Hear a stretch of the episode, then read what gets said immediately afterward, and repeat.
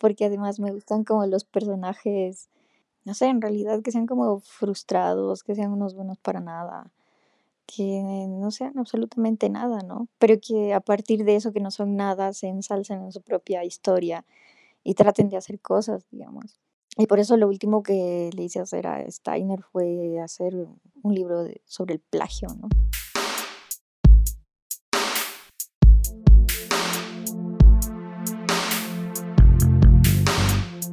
Buenas noches. Esta es la bestia impura.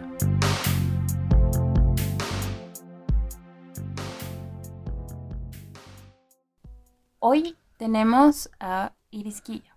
Sebastián Melmoth o Milton Steiner o Vladimir C. Ha estudiado literatura en la UMSA.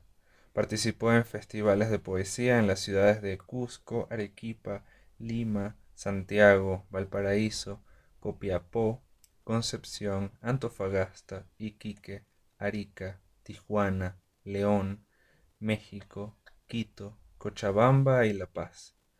Pasó a ser organizadora del festival Tea Party en Arica. Sus textos han sido publicados en antologías físicas y digitales en Bolivia, Argentina, México, Ecuador, Perú y Chile. Entre el 2010 y el 2013 participa y organiza encuentros de editoriales independientes dentro y fuera de su país. Ha ejecutado distintos talleres de creación literaria, lecturas de poesía y ferias independientes en colegios, universidades y psiquiátricos. En 2019 ganó la residencia Mantis para escritoras bolivianas. Ha publicado los libros de poesía Manicomio Fractal, colección postmorte en 2010, 24 cortos y un prólogo en braille para Gelinola y Bach 2013, La plaquette en la trinchera, Masacre en la calle Harrington 2017 y Márgenes infrarrojos, L'image, une forme de violence 2019. Es parte de las antologías Tea Party, muestra dinámica de poesía latinoamericana del 2014, Ulupica, 13 poetas bolivianos actuales del 2016, y Devenir Isla, hacia una cartografía de poetas chilenas y cubanas, 2018. Formó parte de las editoriales independientes Género Aburrido y Maquinaria Editores. Ya, bueno, Iris, primero que nada, gracias por no negarte a la entrevista. Creo que ahora ya me voy a negar. No se vergüenza ya. Eh, tienes publicados tus textos siempre con heterónimos masculinos. Y quería preguntarte si hay alguna razón particular para esto. Para publicar con nombres masculinos, Sí, con heterónimos masculinos. no sé, me siento cómoda escribiendo como hombre. Siempre trato de que cada personaje o cada sujeto tenga su vida, digamos. O sea, la voy construyendo, de hecho, a medida que voy escribiendo, porque no la pienso antes. Solo sucede cuando lo escribo. Van evolucionando, digamos, dentro de, dentro de la misma creación. Ajá, porque no lo pienso antes. O sea, no, no pienso en que va a tener tal edad. O, o sea, sí hay cosas que pienso, pero no, no de esa manera porque no, no me gusta. ¿Cuál es el papel eh, de la cámara, de, de la cámara fotográfica o del video dentro de lo que es tu escritura? Como, y, y también de cómo Sebastián Melmoth eh, vive la guerra. Ah, ya. Bueno, la imagen, la fotografía, más que la cámara en realidad, porque la cámara es solo un artefacto, ¿no? Lo que en realidad trato de poner el texto, o demostrar más bien dicho, es que también la imagen se puede leer y está acompañando al texto, no solo como imagen, sino también como algo, algo necesario dentro de, de los poemas o no sé, de la vivencia de cada uno de los personajes. Es necesario para, para el texto porque también es algo literal, o sea, a pesar de que es una imagen, se tiene que leer literalmente también. Dirías que, la, por ejemplo, en, en márgenes infrarrojos, las, las fotografías que están al final del libro, o bueno, no al final, porque están en cualquier parte del libro, ¿no? Le dan como una especie de, de, realidad al, a los personajes de los que escribes. Sí, o sea, es que en un principio había pensado que las fotos que están en ese poemario eran como cuando compras un libro viejo y de pronto te encuentras como con algún artículo adentro, un papelito, una foto y no sabes quién es, pero de alguna manera eso que está ahí adentro ha acompañado, digamos, no sé, al X lector o por alguna razón lo ha puesto ahí, digamos. Esa era una intención. Pero también la otra es que sí, las imágenes de ese poemario sí tienen que ver con los poemas, ¿no? Ahora cada uno tiene que encontrar la, la imagen y relacionarla con el texto, ¿no? Por eso están como al final, como una cajita. es que me gusta harto porque, eh, o sea, eso, eh, y también es una sensación que tengo en, cuando leo lo que escribes, tu poesía y los relatos también, que es como, como si esos libros no fueran como escritos específicamente por alguien, sino que fueran un poco más autónomos de, de la existencia de, de, un autor, sino que se sienten mucho más, uh, se siente mucho más presente los personajes de los que hablan, los que están ahí o los que escriben ahí adentro, que, que relacionarlos directamente con, contigo, por ejemplo. Yo que te conozco, digamos, pero si alguien no te conociera, con una Sebastián Melmoth o con un Esquilla o con un Vladimir. Y eso me gusta harto, esa autonomía que pueden tener tus libros. Sí, bueno, la idea no es mostrarme a mí, sino mostrar a los otros, ¿no? Y eso me hace recuerdo al libro sobre David Foster Wallace, del que estábamos hablando la anterior vez, y su desdén por las entrevistas. Ok. ¿Cómo te sientes ahora estando en una? Eh, bueno, siento un poco aquella sensación de extrañeza, ¿no? O sea, es como, si bien nos conocemos, pero es otro tipo de conversación. Y las entrevistas siempre son como impersonales, porque si bien puedes conocer al otro, el tipo de preguntas que te hacen tienen que ser bastante concisas, ¿no? Pero hay muchos tipos de entrevista, como están los de David Foster Wallace, que se va, no sé, hasta por la tangente y habla de 8 millones de cosas. No sé, creo que lo único rescatable que tiene Bolaño son las entrevistas, porque es bastante irónico. Y creo que también le tenía miedo.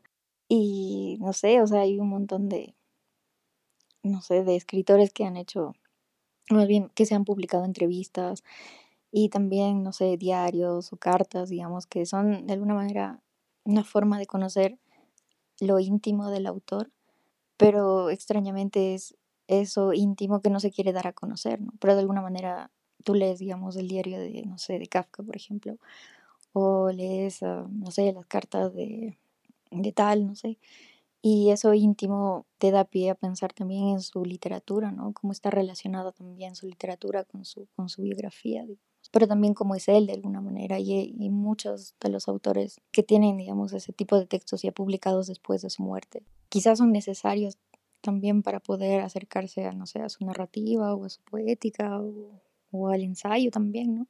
Piglia, por ejemplo, tiene los diarios, eh, o Vila Matas habla mucho del, del diario, y así, ¿no? Entonces, eh, el diario también es ese recurso narrativo que es, no sé, increíble, que mezcla todas esas cosas intimistas que en realidad no quieres mostrar, pero están ahí de alguna manera, ¿no? Las puedes palpar. Eso creo. Bueno, también de cierta forma la, la escritura más auténtica también es una forma de no querer mostrar algo mostrándolo. ¿A qué te refieres? Creo que el de cierta forma el escritor, especialmente los, la gente que hace relato, que hace prosa, en el momento en que están siendo más auténticos en su misma ficción, o sea, no necesariamente porque están hablando de sí mismos, como en los diarios, también es ese juego entre mostrar y no mostrar, porque quieres escribirlo, pero además es, difícil de atrapar eh, de cierta forma en la escritura cuando estás haciendo un relato, mientras más auténtico es lo que quieres decir, aunque sea construido y aunque sea ficticio, porque siempre todo lo escrito tiene algo de ficticio, ¿no? Sí, es verdad. O sea, yo recuerdo ahora en una de las novelas de Vila Matas que se llama Ah, El mal de Montano. Bueno, que ahí Vila Matas hace un recorrido por todos los escritores que hacen diarios, por ejemplo. Y él, dentro de la narrativa, bueno, el personaje en realidad, relata cómo su madre hacía un diario y escribía, no sé, poemas y cosas así, pero en realidad para ella, digamos, para la madre, toda la literatura estaba, o sea, solo, solo sucedía dentro de su diario, porque después hablaba con su hijo y en realidad ella no comentaba absolutamente nada, ¿no? Entonces, la literatura para ella era de alguna manera escribirla dentro del diario y hacer crítica dentro del diario y hacer, no sé, poemas dentro del diario, pero fuera del diario no existía más nada. Entonces, eso es interesante también, cómo lo maneja. Ahora que estamos hablando del diario y de la narrativa, he notado que es difícil separar la narrativa vivencial de tus personajes y la poesía. Es como una especie de tránsito que no termina de ser narrativo ni poético en sí mismo. Sí, lo que pasa es que, y creo que es una de las razones también porque había decidido incluir la, la fotografía en, en los poemarios. Otra de las razones fue como narrativizar la poesía. No sé, no sé si eso es correcto, pero, pero al menos lo he intentado, sí. Claro, al principio cuando, cuando yo recién empecé a escribir, creo que era más fácil, pero porque quizá no sabía y no me había inmiscuido tanto en lo que quería hacer, o sea, porque creo que no tenía una, un estilo de escritura. Pero a medida que iba haciendo uno que otro texto, ya sabía lo que quería hacer. Y entonces eh, ahí fue cuando decidí que lo narrativo tenía que estar también dentro de, lo, de la poesía, ¿no? O sea, que esas dos se tenían que fusionar de alguna manera. Y en la poesía que escribía o en los diversos poemas, quería también que hubiera una historia, ¿no? Y esa historia implicaba también tener a un protagonista o un sujeto. Y por eso también nace estos, estos tres tipos, ¿no? Entonces, todo se, todo se fue construyendo a medida que iba avanzando el tiempo y a medida que iba pensando en lo que quería hacer con estos sujetos y lo que quería contar también, ¿no? Entonces, para mí es casi imposible pensar en un libro de poesía que sea puro, digamos, si, si bien existe eso, o puede existir, no sé. Y tampoco creo en la narrativa pura, ¿no? O sea, lo he intentado hacer, es muy difícil, pero creo que no me gusta, entonces me gusta fusionar las cosas, ¿no? La imagen, la narrativa, el tema, los personajes. Alguna vez intenté fusionar cine, pero claro, o sea, yo no sé mucho, entonces solamente hago lo que, lo que conozco, entonces eso básicamente. De hecho, me, me parece este, muy valioso dentro de lo que es esta estética muy, muy tuya, ¿no? Esa, esa interacción entre todas las disciplinas, ¿no?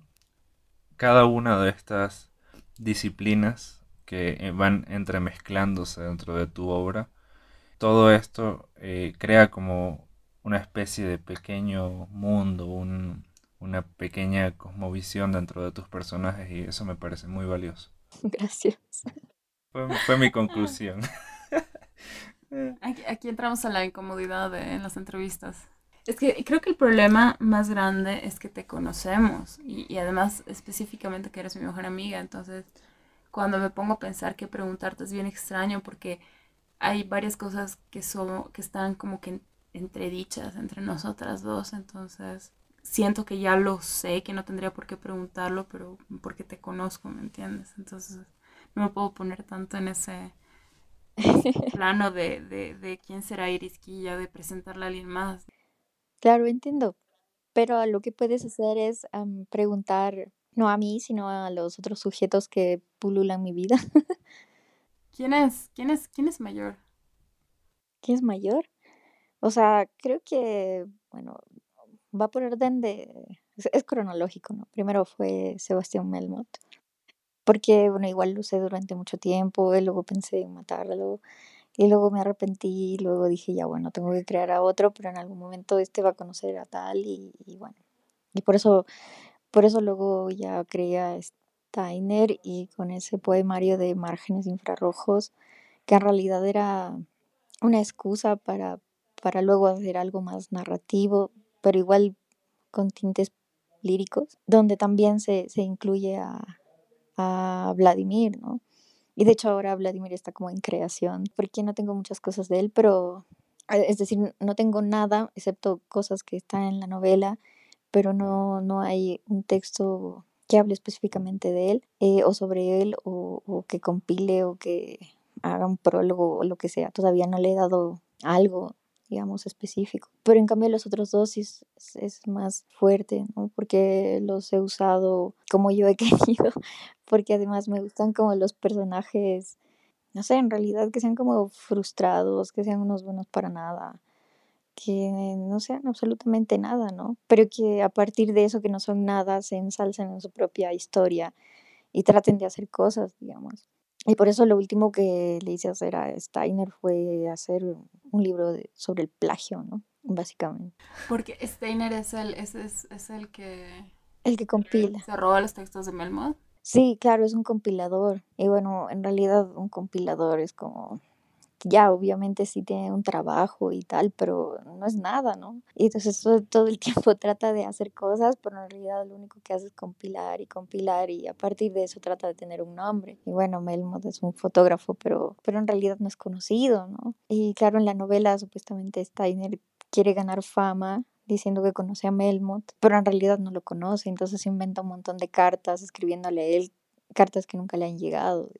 Y en la misma novela aparece Vladimir y me, eh, perdón, Steiner le quiere robar los textos a, a Vladimir para, para luego igual publicarlos y compilarlos, ¿no? Pero en realidad es un juego de los dos para hacerse famosos, porque ninguno de los dos es conocido. Es más o menos como, como el juego. Eso puede ser además una gran metáfora de los poetas paseños. eh, sí, mucho también, sí es utilizar, digamos, tus heterónimos eh, ensalzando su patetismo. Ajá. Me, me, parece, me parece muy interesante, ¿no? Porque muchos autores, digamos, crean heterónimos que en cierta forma los sueñan eh, incluso más gloriosos que, que cualquier otro, ¿no? O sea, que incluso que ellos mismos, ¿no? Digo, no, o sea, hay gente que se crea, que se crea historias así súper fantásticas acerca de sus heterónimos y... Como para justificar su existencia. Como para justificar su existencia, pero tu partes más bien desde, desde puntos así bien este, mediocres, digamos, de, de, de, esos personajes, ¿no? Y a partir de, a partir de eso, pues creas la historia. Me parece súper interesante eso. Sí, o sea, me, me, me gusta ese tipo de personajes y, y supongo que el carácter que siempre he querido que tengan en realidad es, no sé, es esta cosa de la que habla Lukács, que es el antihéroe, ¿no? En realidad el antihéroe es un, un fracasado, digamos, ¿no? Como un Raskolnikov, básicamente. Y Vladimir... Em, o sea, quiero que, que, sea como más fuerte en él, ¿no? Por eso me puse a leer mucho sobre, sobre el antihéroe y, y, no sé, y bueno, de alguna manera hacerlo como más, eh, o sea, inmiscuir eh, también otro tipo de texto que sería el ensayo, pero al estilo de Lukács, ¿no? Porque después de haber leído El alma y las formas, no sé, me quedé como muy anonadada eh, con su escritura porque no sé, leer ensayos y, o sea, a mí me gusta mucho, pero que en realidad un ensayo te atrape de la manera como él lo cuenta, como te habla del, del papel del, del ensayista, digamos, es demasiado maravilloso. Entonces, me gustaría usar ese recurso, pero igual siempre dirigido a la idea de que este sujeto igual es altamente patético, ¿no? Pero lo dice de una manera tan bonita que en realidad a nadie le importa. Entonces, eso. Como muchos poetas, pues. ah, claro, muchos somos patéticos, pero lo decimos bonito, entonces pasa. Sí, o sea, o sea igual, o sea, como, no, no sé si podría ser una metáfora, una relación o lo que sea, pero imagino estos em, anuncios de periódicos muy viejos donde te ponen como, o sea, te ensalzan toda una, una, nota, digamos, de, no sé, cualquier cosa, pero así esos periódicos muy antiguos. Y dices, oh, qué bonito que es, ¿no? Pero si tú lo trasladas ahora y lees la misma nota con las palabras que usan ahora, no sé, en el periódico, ya no es igual.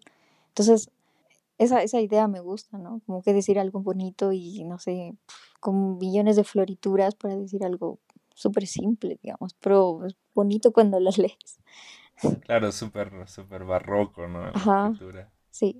Este, otra, otra pregunta que me surgió ahorita um, acerca de, de, de la, temporal, la temporalidad de tus heterónimos. O sea, si bien eh, todos ellos tienen como que cierta, eh, cierta conexión, ¿no? O tú has buscado la conexión, digamos, de que uno le roba al otro, de que uno este se trata de hacer amigo eh, del otro para robarle los textos, etc. Eh, ¿Hay algún, o sea, tienes algún, eh, alguna intención, digamos, dentro de las épocas en donde viven tus heterónimos, donde interactúan ellos? Ah, ya. O sea, a lo que me refiero es, por, qué, por, qué, digamos, en, en, un pasado o por qué en un, el presente, o sea, la temporalidad dentro dentro de las historias de los heterónimos. Sí, tengo una, una temporalidad muy específica, ¿no? que de hecho son los 90, eh, los en realidad los tres, ¿no?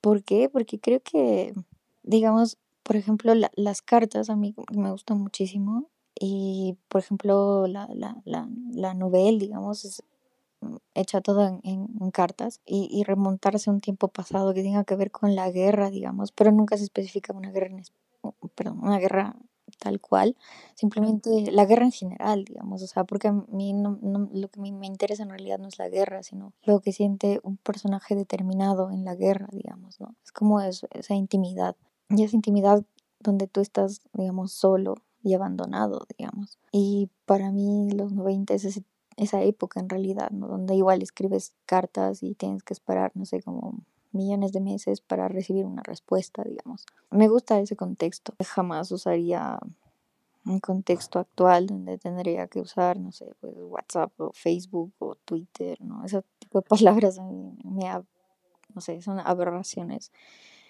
Y me gusta que mis personajes estén dentro de ese contexto, digamos. Eso también me parece que es algo que hace que tu escritura sea ciertamente elegante Tal vez no en temas, porque la guerra no es elegante, pero en la forma en que tratas, tratas los temas, porque no es, no es ese lenguaje barroco y florido que tratan de utilizar algunas personas cuando quieren confundir a alguien más que escriben bien. Pero esa elegancia que tiene algo atemporal, porque no se adivina al principio que está en una década particular y además estás continuamente refiriéndote al pasado y esa, a esa, esa guerra omnipresente, ¿no? pero hay, hay esa, mm, ese universo temporal que hace que sea bastante elegante todo, porque las cartas son algo que hasta el día de hoy utilizamos, obviamente con mail y todo, pero no sé, esa falta de, de, tiempo específico eh, hace como que te olvides del tiempo de alguna forma, pero que de todas formas sea parte de, o sea, es casi, casi inclusive un personaje, ¿no? Y eso me parece que es también algo bastante elegante en lo que escribes, en lo que escribes. O sea, lo que me gusta, o lo que siempre he pensado es que creo que todos esos personajes, a pesar de que tengan, digamos, un lugar, claro, un lugar, pero en realidad no tienen un lugar, digamos, porque porque en realidad yo nunca los he puesto, no sé, en La Paz, digamos, o no sé, en tal ciudad. Y si bien pueden hablar de ciertas ciudades, nunca, nunca voy a decir en qué lugar están, digamos. Y si pongo un nombre, ese, ese lugar no existe en realidad. y por eso tampoco hay, no sé, jerga, digamos, porque tampoco me interesa que a partir de la jerga te des cuenta de que pertenecen a un lugar, ¿no? porque en realidad no quiero que pertenezcan a ningún lugar, no me interesa eso. Pero es que si eliminas la jerga eh, y eliminas el, un lugar específico y que te remita a un lugar, especialmente si es una lectura local, como los paseñismos o los ese tipo de cosas, creo que abre la posibilidad a que la historia realmente tenga un peso más grande que solo la asociación a cierto lugar o a cierto tiempo. Ir más allá de las nostalgias, digamos. Yo nunca situé, digamos, este, cuando, cuando leía tus, tus libros, nunca situé los personajes, pero, pero siempre tienes la sensación de que es totalmente pasado e incluso muy, muy atrás, ¿no? O sea, yo incluso situaba a los personajes, supongo que por una asociación inconsciente, ¿no? Con la Segunda Guerra Mundial. Ajá. Y, y como que hay un... o la guerra del Golfo. O la, o la, guerra del Golfo. Hay, hay una, como una especie de nostalgia así de saber que de que, de que todo, todas esas historias están, están atrás, ¿no? Están lejos. Están lejos. No es un lugar particular. No son próximos. sí, sí, no, no, tienes oportunidad casi que de, de decir, eh, este, no sé, o sea, de identificarte prácticamente con los personajes, mm. más que desde un punto de vista, exacto, más que con su sentimentalismo con, su, o con sus, sus anécdotas, digamos, no, no con un tiempo o con una con que estén arraigados en algún lugar. Y eso me, eso me gusta, me gusta mucho. Igual si te remontas, o sea, si te da la sensación de, de que es muy, muy lejano, entonces creo que he cumplido uno de los cometidos. Porque, porque en realidad, no sé, pues como que uno lee sobre ese tipo de guerras, digamos, pero en realidad em, nunca las va a comprender del todo porque ellas ya no existen, digamos, o sea, tu decir es simplemente, no sé, histórico, digamos, como sentimental, de hecho, un recuerdo. Los siguientes poemas que leerá Iris podrás encontrarlos en el blog de la bestia impura. Del plagiarismo o las hazañas del yo, Milton Steiner, plagiador y compilador. Eh, tiene un epígrafe de Derrida que dice, todo poema corre el riesgo de carecer de sentido y no sería nada sin ese riesgo. Y voy a leer un poema que se llama El desencanto. Fumo mucho, demasiado. Fumo para frotar el tiempo y a veces oigo la radio y oigo pasar la vida como quien sintoniza cualquier estación al mediodía. Fumo mucho, en el cenicero hay ideas y poemas y voces de amigos que no tengo. Fumo mucho, demasiado. Me palpo los ojos, los pies y el dedo gordo de la mano, lo meto en el ojo y estoy sucio oliendo a vida. Y sueño que he vivido y que me llamo de algún modo.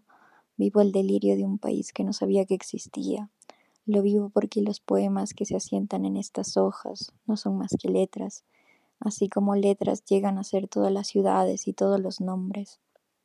Estoy en el infierno, me siento conforme, porque en el infierno no debo demostrar mi patriotismo. El infierno es sensato porque puedo ser Williams Carlos Williams, un pobre hombre con una carrerilla roja. Cada mañana despierto fuera del infierno y comulgo como todo ser humano aunque gran parte de los humanos dirán que la cocaína no se comparte como la hostia, ese polvillo blanco que se desintegra como un espasmo, se adhiere a los tejados y las paredes de los cuerpos, cuerpos que han aprendido a vivir de la huida, la evasión y el sueño. Mi arte de la cocaína, mi arte del poder, mi arte de hablar, de poder existir con el otro. Quizá Wittgenstein habría entendido esto que hablar del lenguaje no solo asociar la palabra con el objeto, sino desligarse del objeto y la palabra. Hasta ayer tenía el sano juicio de pertenecer al infierno, conseguir una novia, seguir el modelo Abel. Escribir en este país no es llorar, es reír, reír de rabia hasta resignarse.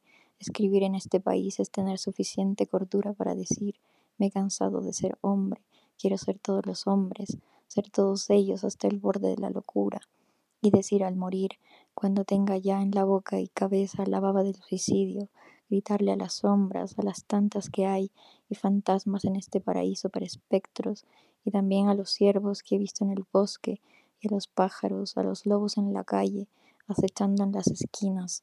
Quien escribe esto no soy yo. El ritual del neurótico obsesivo. Yo conocí el misterio del verso, que es el misterio de lo que a sí mismo se nombra, yo he visto el anzuelo de la nada, yo soy el hombre que busca su mismidad en la tautología. Busco, busco, busco el anzuelo hecho de la nada, busco aquella nada donde no expira el poema. No busco atento contra los cerdos, bailando y pensando que Epicuro me guiñará el ojo izquierdo. Yo sé el misterio de esos versos, pero no puedo destruirlos, como se destruye una casa cuando se la habita, como se destruye el cielo cuando se lo mira. Yo sé que mis versos no tienen misterio. Soy un hombre, un simple hombre. Los vecinos, aquellos cerdos estarán atentos a los que digan mis zapatillas cuando me deslice por los peldaños en la noche. 701, hora del té. Talio en vez de azúcar. Un golpe de dados no abolirá el azar, pero sí el aburrimiento. De Milton Steiner a Milton Steiner. ¿Qué es el viento sin sombra sino una nada, a sí misma abrazada? Estoy vivo, estoy vivo, y me llamo de algún modo, y vanamente escribo sobre la sombra cruel de la pared. Y si yo digo que tú eres una herida en la pared y un rasguño en la frente, la respuesta tuya será todo aquello que me nombra, me induce a la muerte, Un golpe de dados no abolirá el azar, pero sí el aburrimiento. Ya conoces mi nombre, Milton Steiner. Me gustaría decir que los débiles tendrán mi ayuda, porque los cristianos morirán, y en ese entretanto pensaré en las estrellas, en el odio mío y tuyo por la tierra. Pensaré descalzo, buscando entre la mierda, la mierda escrita, la mierda terrenal, la razón de mi vida. Te amo. Amo pensar que un golpe de dados no abolirá el azar, pero sí el aburrimiento. Tu símbolo es el TL y el mío estos versos, versos que no inmutarían ni un ciervo silencioso y cruel, como el suicidio. Te amo. Amo pensar en unas que en unas horas rozaré con vino mis pupilas y debajo de tu símbolo aullaré. Ya, el último y ya, chao. Ya. Se llama La maldad y el plagio nacen de la supresión hipócrita del gozo. Yo soñé con tocar la tristeza viscosa del mundo en el desencantado borde de un acantilado. Yo he sentido en mis manos un animal inmundo que por las noches copia y busca darle un camino profundo al ajeno.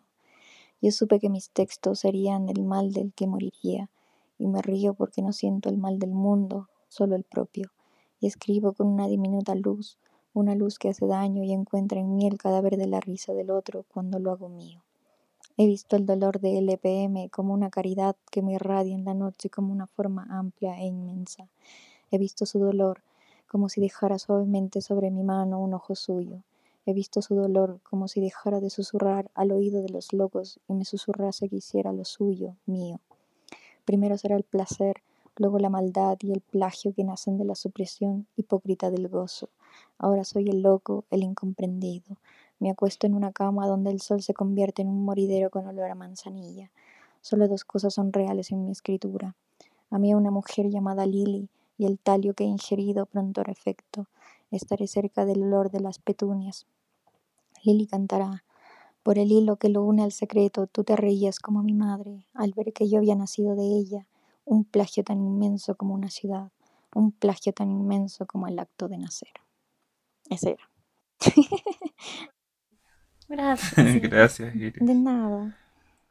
A Iris Quilla la pueden conseguir en Instagram como arroba irisbmelmot para comprar sus libros y los textos que acaban de oír podrán encontrarlos en el blog de la Bestia Impura.